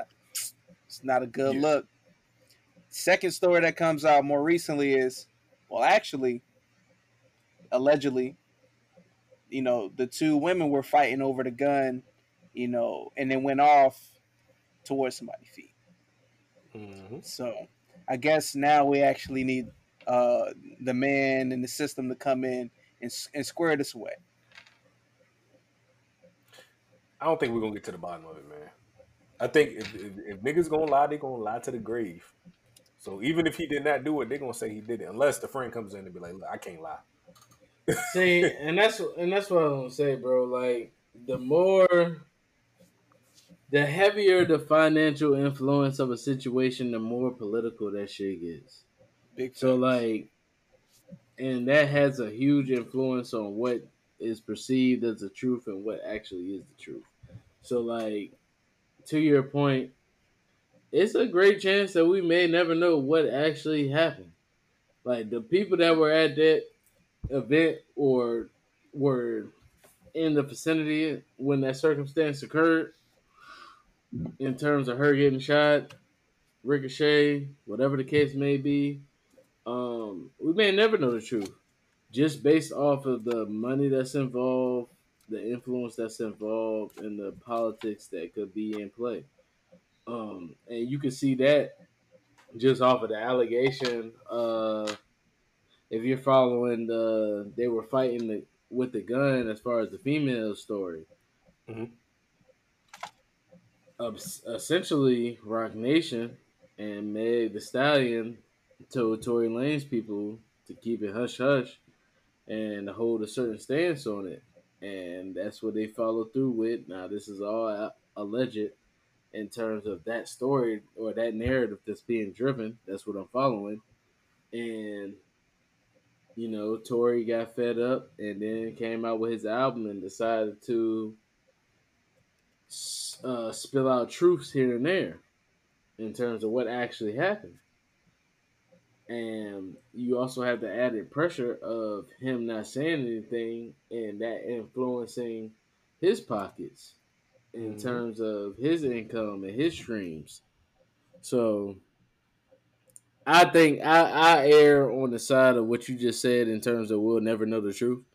Um, and it's unfortunate, especially with everything that's going on in the societal environment that we in right now. Uh, in term in terms of African American women, hmm uh, it's it's it's ugly, man. It's a sticky situation. Yep. Because uh, even if he didn't do it in the in the mind of people, he did it. It will have to be un- unequivocally proven that he did not do it. They were fighting over the like the, the alleged story has to be pretty much put, put out there. All I'm gonna say is, if there was really a bodyguard there, and to go back with the original story, that she was beating the brakes off Tory. If you go back to the original story, a paid bodyguard is gonna let his client get beat up. Does that make sense? Your point of being a bodyguard is to make sure that your client Protect your client. in any type of form or fashion. And yeah, so I mean, it's like the stories never made sense to me anyway. The fact that like if you're gonna shoot somebody and it ricochets, like how many times, like how many? Fuck it, man. I'll come out. I'll come out and say it right now. He didn't intention. Whoa, whoa, whoa, whoa, whoa! you said he did it intentionally. He did not oh. intentionally shoot her feet, bro. Well, there goes our show. Or did he shoot No. at all? Now, now, now, there could be a case in which he did shoot intentionally, as far as a scare tactic or something of Who that shoots at the ground though, man? Well, it's a lot of it's a lot of niggas that shoot at the ground and at the air, but what they don't understand is there are physics. So Either, either way, bullet either way, that bullet has to come somewhere. has to land somewhere, correct? And the bullets have force. A lot of motherfuckers I mean, obviously don't sh- understand that because shoot, If you shoot, shooting you, at the you ground ain't think doesn't about mean that's it. if, if you shoot, you ain't nothing about immediate. physics. Yeah, especially at the ground. If you're gonna let This off, let off in the air and just hope it don't fall on any kids. Like at that point, Yeah. But no, I think you're right. We probably ain't never gonna know. Like the murder of Tupac and Biggie, it'll just waft in the air like hip hop uh, you know, myth mythology. It's gonna be y'all. Y'all remember? Y'all remember Tory Lanez? That's what it's gonna be basically. That's I mean, it, that's what it is at this point Even, for real. even if he didn't do it, he gon' he's on the books of doing it. He lost the court. He lost the court of public opinion at this point. oh, and the oh, thing he, is- he, he lost that the, at the offset. Uh, yeah, and the thing is- Even the people that don't think he did it, if they say they don't think he did it, everybody gonna jump down their throats. So it's kind of like you can't even support him. yeah, man, I couldn't listen to it. I was like, man, I can't stream this just in case. Just, Just in case the shit is real. to hell, I Hey, streamed man, I'm- the hell out of that album. There's some man, good I'm ass tracks on that. There's some good ass tracks on that album. Hypothetically, I ain't listened to it, but if I did listen to it, I would say it was pretty good. But I ain't listened to it, so I don't know how good it was. Hey, I'm gonna But just be honest. The only reason I ain't listened to it is just because I haven't been listening to Tory lately. No reason I don't think you back. should listen to it, but you should. You gotta separate. You gotta be able to separate the artist from the content, man. Oh no, no, no, Since- that's not the case. since I you- literally just haven't really been listening to him. His music hasn't been. What, what, what we what if we found out the man that made the traffic light was a serial rapist? When we saw Hold on, the man that made the traffic light was a black Hey, man. we Hold gonna start taking him down. hold on. One here, black man. and that's that's absolutely correct. And Calvin. actually, it's a, Hold uh, on now. Don't put that on us. Morgan. Absolutely. That's SP, Don't put that on us. SP, my sir, you you are in your bag. Garrett Morgan is correct, sir. That's his- Hey. the, the African American man that created the traffic light. Did a uh, did a project on him in sixth grade. word. Hey, you but- did though. Still your raping Yes. since you're black, we would I- do that.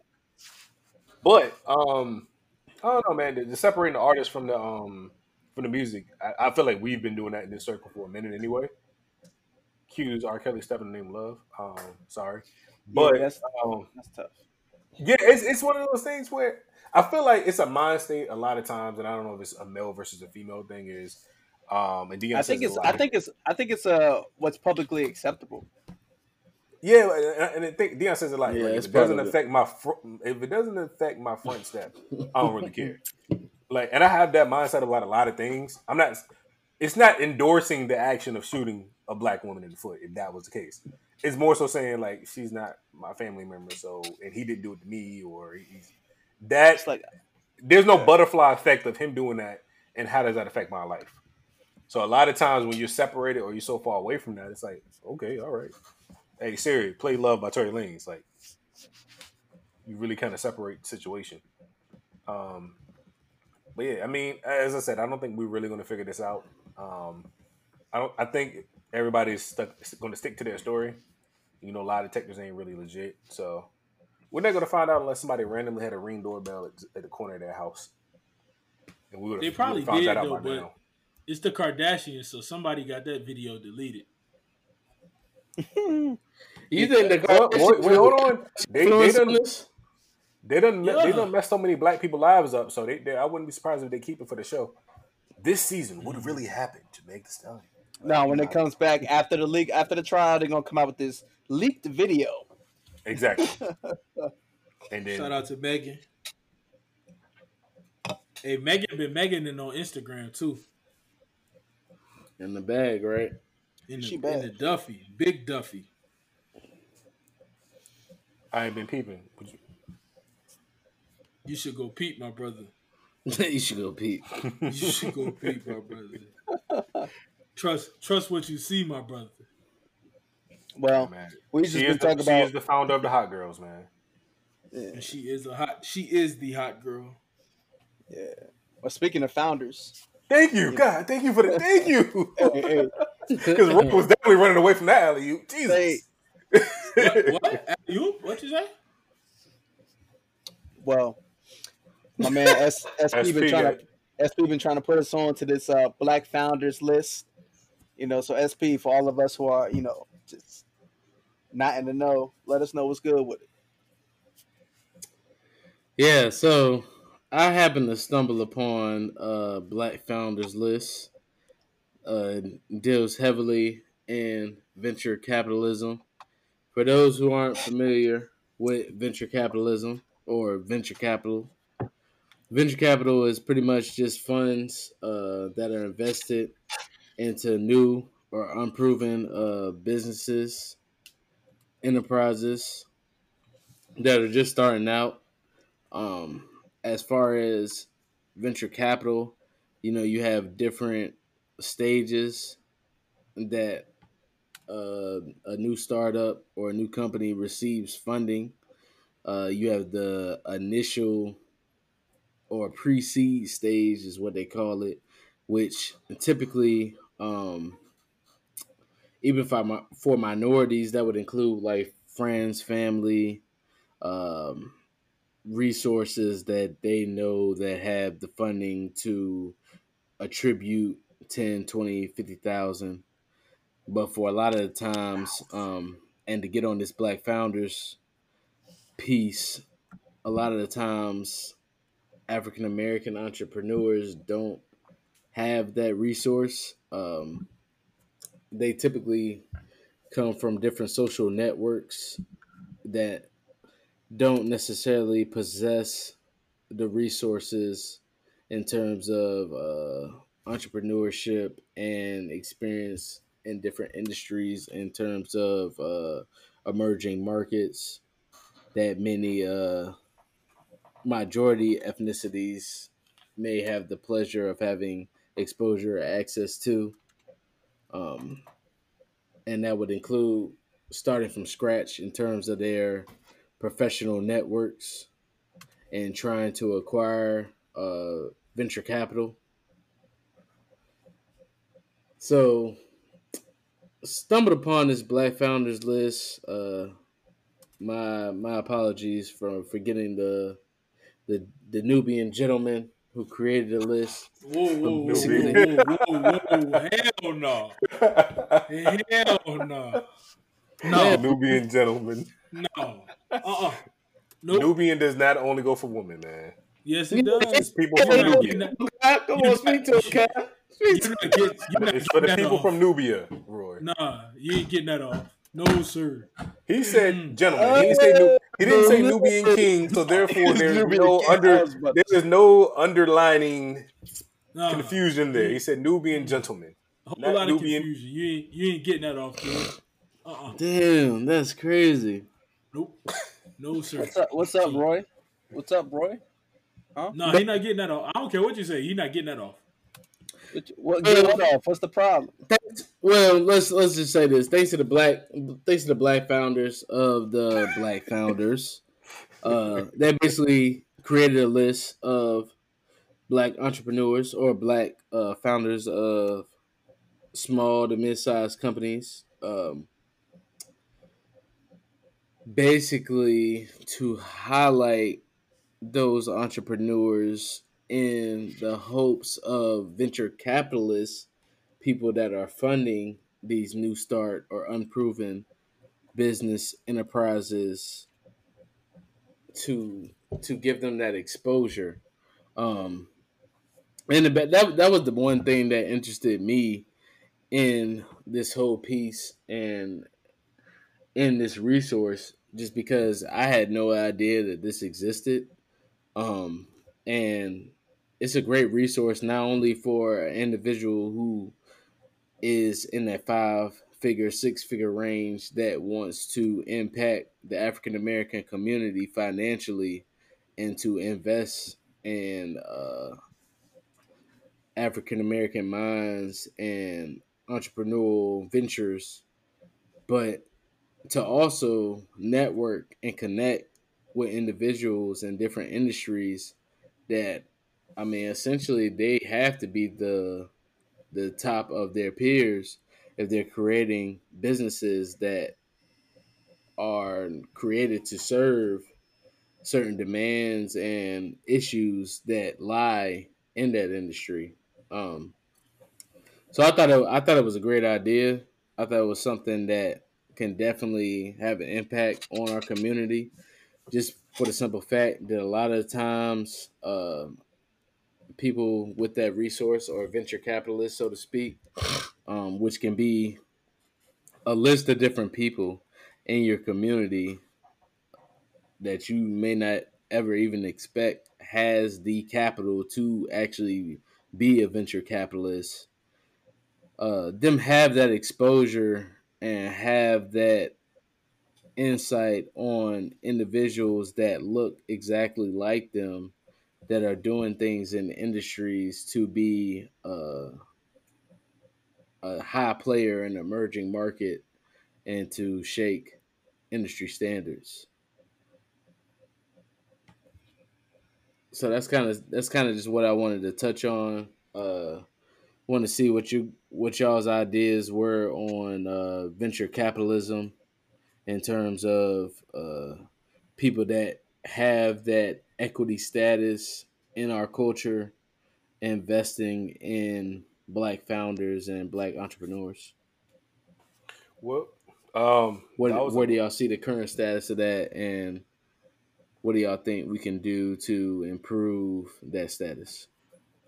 so this is not my lane at all. It was a lot of big words, but from my understanding of what you were talking about, it sounded like you were saying that uh, the Black Founders List is pretty much a rolodex of black entrepreneurs. To which, if you want to be a venture capitalist, you can find them in this one general place versus seeking opportunities in businesses.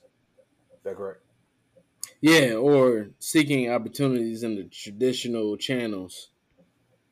where in so- which in which in those traditional channels you would be much less likely to find a black founder okay. due to the bias and so, So- forth. so When it you're almost saying, like, the- the black founders and kind of you know being a part of this group is like a way of um like just getting into the the the in- getting to the capital just through a culturally competent like medium Yeah, so it's a spotlight. So like I was saying earlier, in terms of like venture capitalism and the funding that that comes with it, a big a big aspect in terms of starting a business as an entrepreneur is in that initial pre-seed phase where you're building equity and you're building funding from friends, family, and other resources that a lot of not only African Americans but minorities don't have the resources that possess that capital to allocate to funding of that sort. right right So, as a even even as a minority who's wealthy or a non-minority who is wealthy who would like to contribute to minority founders who are making impacts in different industries in different areas, that Rolodex gives them the opportunity to have the exposure to those founders that they wouldn't normally possess in the traditional uh, channels. I think. Well, I, I mean, I think it's a good idea. Kind of like when we were talking about the coaching's coalition. Um, Roy said it was a bad idea because we shouldn't have to have it. but I think it's kind of the same. no, but I think it's the same thing. I think anytime you can group like-minded people, um, specifically if it's uh, of one group, uh, like okay, we need to make sure that we empower Black business owners, or we need to make sure that we circulate the Black dollar. If you can find a centralized location for them versus having to seek and search for them, I feel like any type of program that does that is a good thing.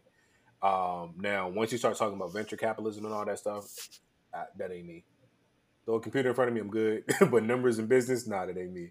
But um, yeah, but what you're what you're saying, though, it definitely sounds like um, it definitely could be uh, very beneficial for uh, business owners who are trying to take it to that next level to try to blow their company up, who have great ideas, but they just don't have that backing and funding of it because you can only fundraise so much you know with with your circle. Um, so there's there has to be some other networking done. And this kind of puts it to where the people who want to invest they can actually go seek the businesses versus the person with the business seeking the investors from my understanding if that's correct No, yeah, that's correct. And a big part of venture capitalism is the, is that and the fact that um, a lot of it is a build up leading into what you would say uh, IPO, initial public offering, um, where you have actual individual shareholders like me and you, as well as preferred shareholders who are investing a stake and uh, in return getting equity in that company. So a lot of uh, venture capitalism is basically cutting in front of that entire process and becoming an equity owner in a service or good or in that business Before outright. it's public. Exactly. Okay. Before they even get to the level or the scale in which becoming a public company is the optimal option or the optimal situation. So that makes sense. Of when a business goes public after 30, 40 years of operations, you have thousands of shares that you can just start selling off because you're already part of it. Makes sense. Makes sense. Okay. It's kind of like uh, uh I I went in looking at this article or and looking at the website and thinking about the concept. The show Shark Tank came to mind hmm because that's a huge thing in which Shark. they do. Basically, they're venture capitalists looking at a startup company or a new company that's not necessarily proven. Um, and in venture capitalism, you know, you had those series, Series A, all of those different stages in which um, angel investors are seeking to invest in those companies and become equity owners in those companies. Um, Shark Tank basically skips or gets in front of all of that, and those people, the Mark Cubans and um, Barbara John. Corcoran's of the world, Daymond Johns, absolutely, Fubu, shout out. Um, For us by you. they they jump they jump into that business prior. Forrest And I mean- man. A lot of those a lot of those businesses that on Shark Tank, let's be honest, a lot of them will never go public. You know, Hey, but- Ring did. Or did Ring go public? I don't know. But Ring was definitely on Shark Tank. I'm not sure, but you know what I'm saying. If they don't go public, they're still they could still be multi million dollar businesses without going public. So that's still early stages in terms of the funding, in terms of who becomes equity owner, actual equity owners of the company. Yeah, I mean, but one thing about people on Shark Tank, they're definitely uh super motivated when they get on there. Oh yeah, most definitely. Yeah, I mean, a lot of things, a lot of things with Shark Tank is you, for the majority part, you got you getting people who are looking for funding in order to scale, yeah, in order to Yeah. grow their business to a specific scale. I peeped that a lot too, SP on Shark Tank. Oh yeah, that's the. I feel like that's the main. That's the main premise behind the show. Is somebody now? Granted, you'll get people up there who they just came up with a concept. They have no sales, no revenue. No At products.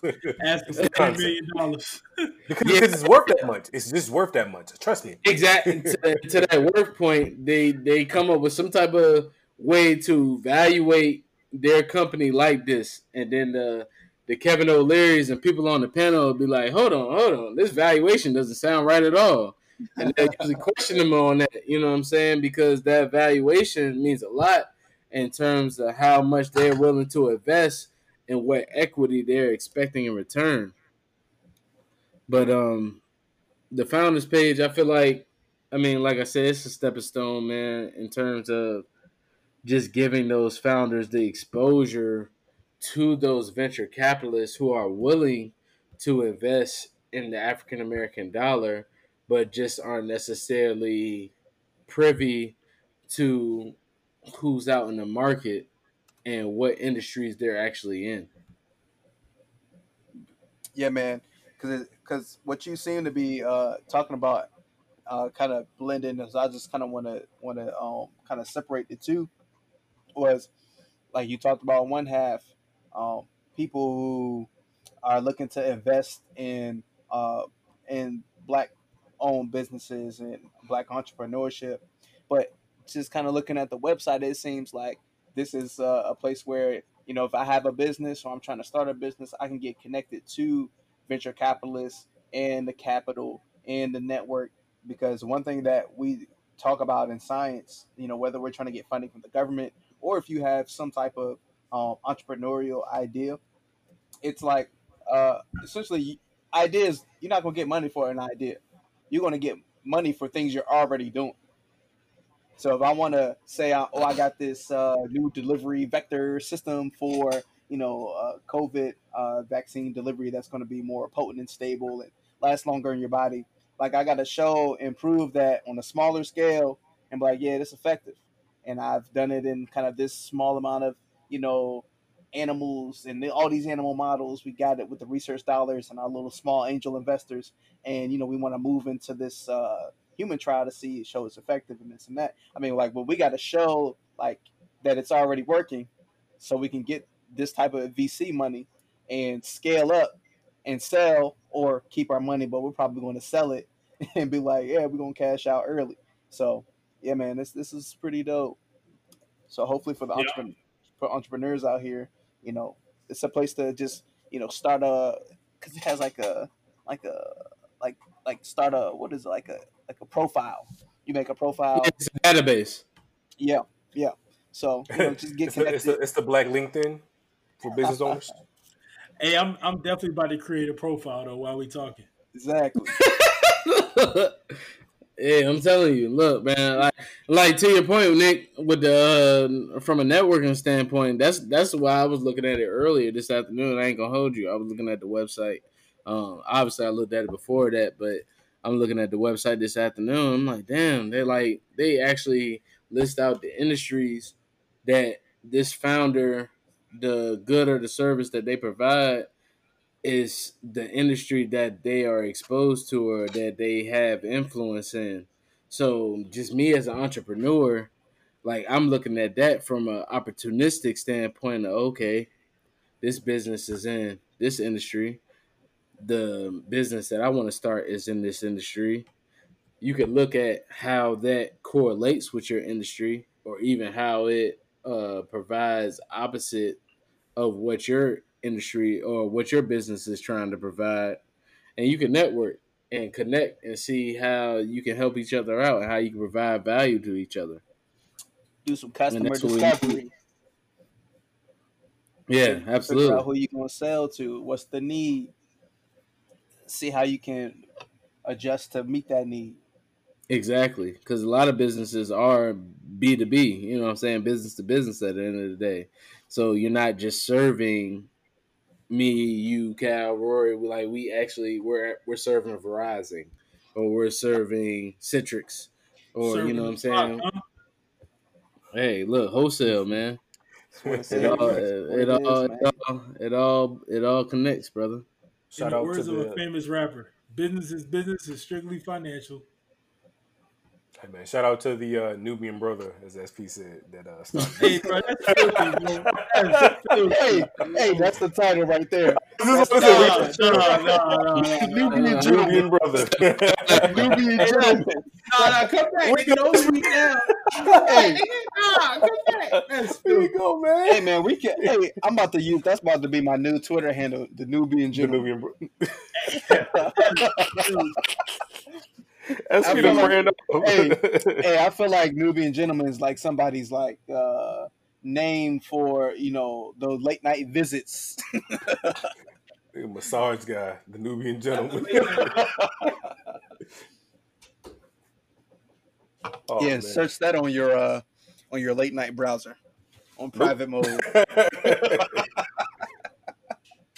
Sounds like a male stripper. the Nubian gentleman. But I don't Yeah. know where they're going, Sat. But uh, let's go ahead and get the motivation because uh, they can still hear us. hey man, I think we could put that off for for next episode, man. This is this has been solid. All right. Well, let's go to the Maury. Hey, wrap wrap it up with the Maury. Hey, when I can y'all come back? We, we need to finish the show, man. hey, we got like five minutes, man. I don't know what they're doing, but guess what? It's not getting edited out. Cause I already got to edit out. this is the behind the scenes. Oh man, on some real. Yeah, Oh, I guess. man. Nah, man, I had to hit the head. But uh, Dang, both of y'all, man. Jesus. anyways, nah, man, let's let's uh, let's hop on this new on this last topic, man. Yeah, we about to do this Maury thing real quick. Not even Maury, but let's wait for Roy to get back. Do So do do. Y'all, do, y'all do, just gonna, y'all just gonna let SP get the I gotta hit the head off real quick. Do, do, This nigga getting filthy. Hey, it's almost 11 o'clock, man. Hey, SP getting Ain't, ain't nothing new. Tell him, Cal. Ain't nothing new. Hey, You hey, know, check what- your check your message, SP.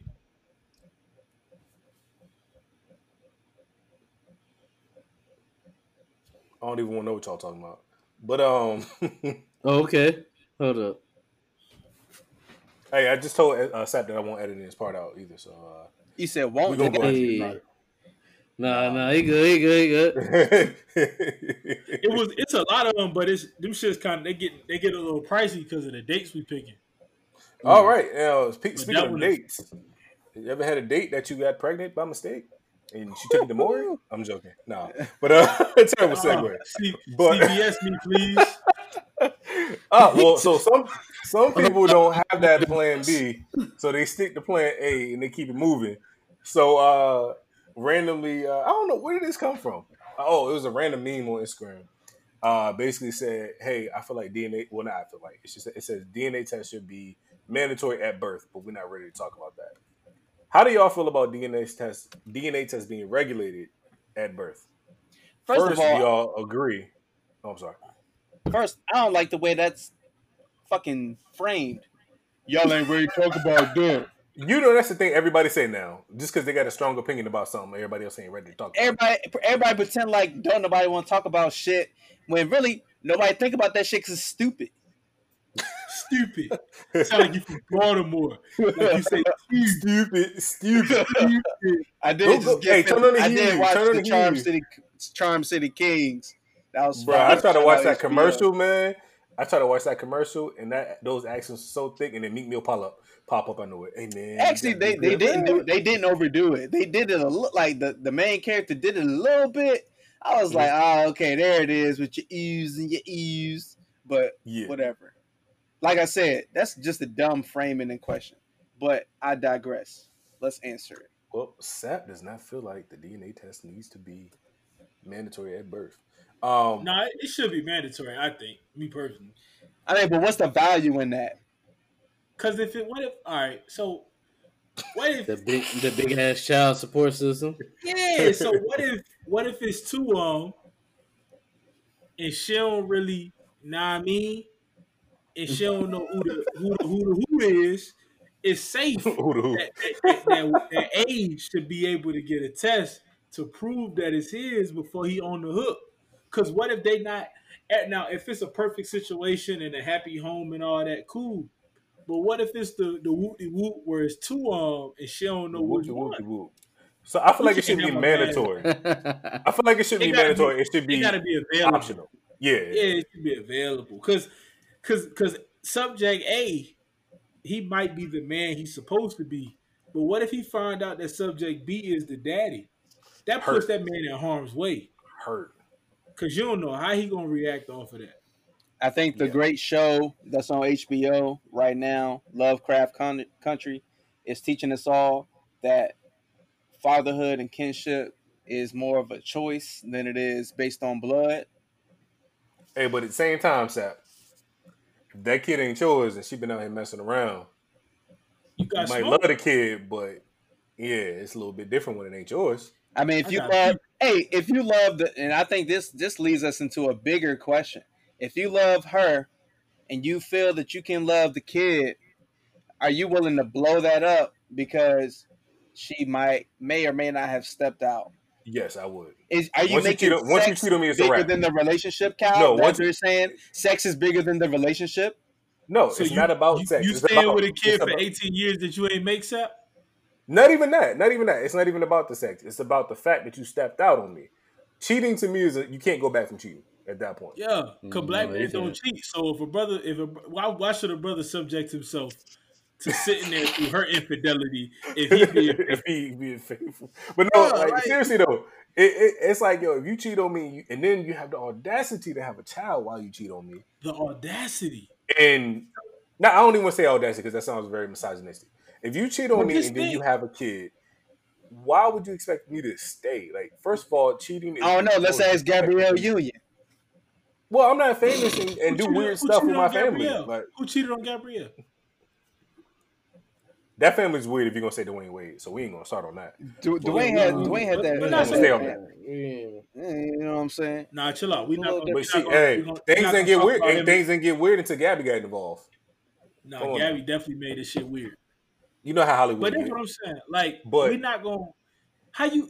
No, you just think about it. If if that's not your baby and she cheated on you, it's different if she bring the kid into the relationship. Yeah, and you know who the stepdad. Step, hey, stepdad's different. That's Yeah, that's different. That's cool. But, But you just- thinking You're the kid is yours? that, that baby make you mad, and you like, you ain't need my fucking kid. Like what? a, a nigga gonna say some shit like that if he know if she cheated on him, because it's a big difference in you raising a kid that you you thought was yours and then you found out it's another nigga's kid. I mean, like if that's worth blowing up a whole relationship, Yes, and I would do it, started with somebody with. Yes, I will. I would. Cheating is the ultimate disrespect in a relationship.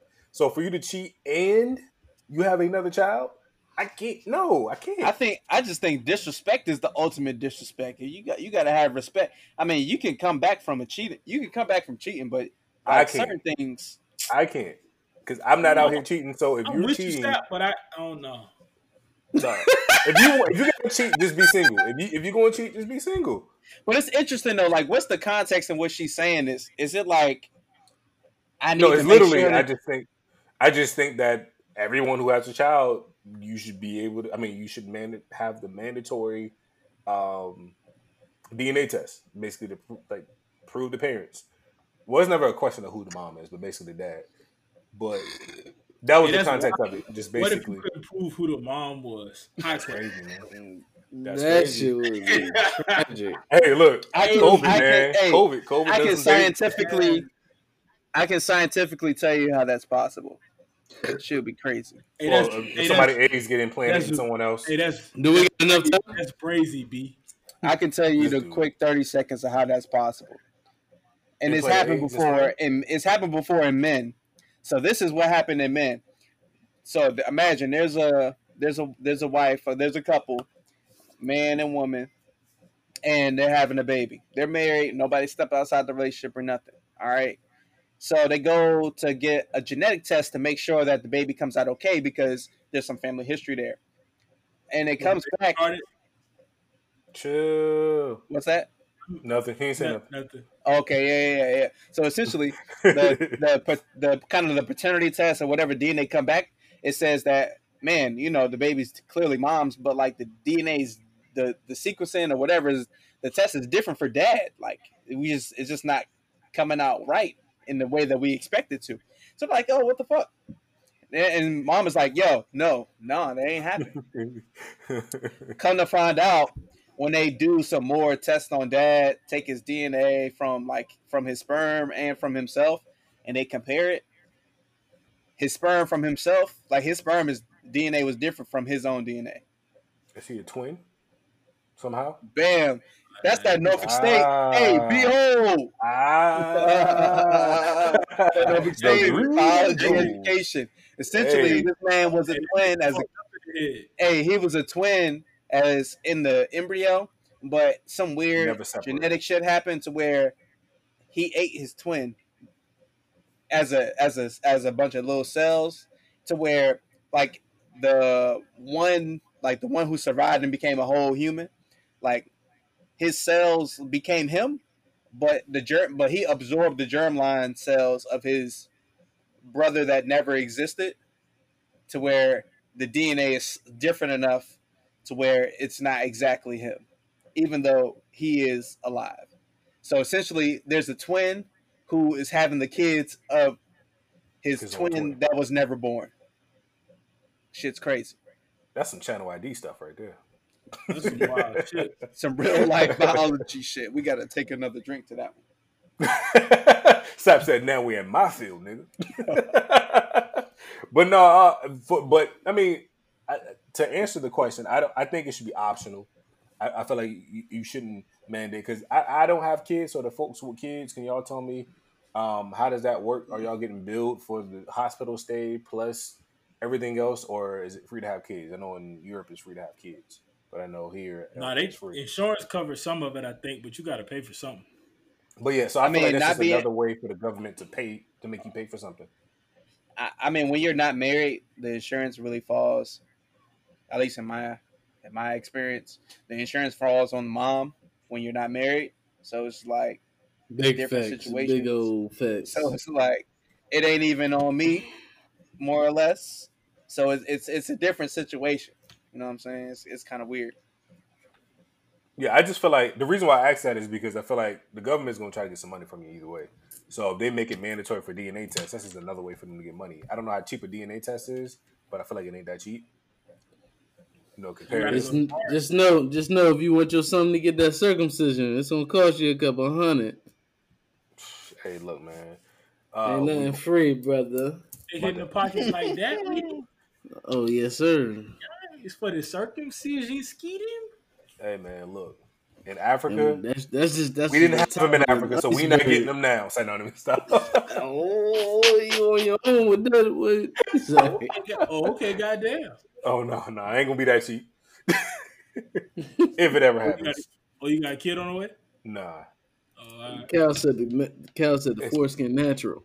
hey, what's the hey? Gotta hit, gotta hit the doctor up. Like, what's the cheapest way so we can get out of here? what's the cheapest way that we can get out of this hospital? What, what's what's the cheapest thing we can do? But no, um, to answer your question, no, Roy, um, that's not happening. And if I did, the order of which people would find out, Hypothetically, you know? yeah, he would find out first. chronological order? Dion would find out a little bit, and then I'll disperse it to the internet, and you'll find out from the internet. Hey, you know that's the craziest shit I ever heard, bro. I had a I had a homeboy told me that shit on Instagram. I couldn't believe it. just just hurt my feelings, right? Like, oh god, Shit, crazy. am I looking at the right page? Let me check the ad. I, oh, I hey, am. oh God, I had, to, I had to. Hey, I had to scroll back. I was thinking it was a cousin or a sister or something. I was like, it's can't, It can't be. No, it is. no, it's not. It That got to be the first name, not the last name. No, ain't no way. And it's the that's the last name. Look at them. But no, uh, seriously though. no, if I really had a kid, nobody would find out until like maybe elementary school graduation, maybe a Damn. football game or something. Yeah, you know, I don't, I don't post. You nothing. go invited to the game? Oh man, y'all good. Y'all good. Y'all in the circle. Y'all good. I'm just talking about the. I'm the gonna I'm hit a baby crying on the podcast. Goddamn it! Yeah, you hear here, but it get edited out. Trust Hey, and did you believe. edit? Did you edit the dog last week? I did, but he only barked for like five seconds in the in the, in the thing though. So. Nah, that nigga was barking for like 20 minutes. Man. No, but I'm saying the actual podcast is like five seconds Oh, okay. because it, it, that was the time you start ranting and going on about. Well, I tried to talk when you couldn't delete it just for that reason. Anyway, uh, hey, hey, Roy, put your glasses on, man. Oh, hold on. he said, "What?" you actually got the glass? Oh, he actually got the glass. Man, hey, we thank y'all for tuning in to another week. It's your boy Q. You know, we appreciate you. We like you. Thanks for the support. Keep Said we like you. Sharing, subscribing. You He know, we you can like follow you. us on Instagram. You can We follow like us on you. Twitter. But we, we, we- we do like you. You know, shout out to Crumb. We appreciate y'all continuous support every week of the podcast. Yes. My man said we This your like boy, you. you know what I'm saying? This your boy Q. Like I can't Not emphasize it. Not, Not Roy. Roy. This is Q. Thank you for tuning in. And we appreciate you. We're gonna keep being the most consistent podcast. No weeks off. Hold on, hold on, hold on. How the hell Q missed the Lakers episode though? Cause we ain't really We ain't first running off, that shit. We ain't running that shit cursing. next week. but don't be Cursing cursing on on the the show. Say LeBron and AD. That's it. Brian, Brian and them. Bron and them. Bron and Brow. That's it. Well, he well he missed it. We ain't talking about that shit next week. No, no, no. He, What ain't no happened? What, basketball. what happened? It was no basketball season. Never happened. We just did our what? civic. Huh? We just we just did our, our, our public civic duty and mentioned it. But nah, you know, appreciate y'all support, man. Appreciate y'all tuning in. It's your boys from the Council in the Clutch. Appreciate you. Thank you. Keep liking us. Shout out to Crumb, and we out.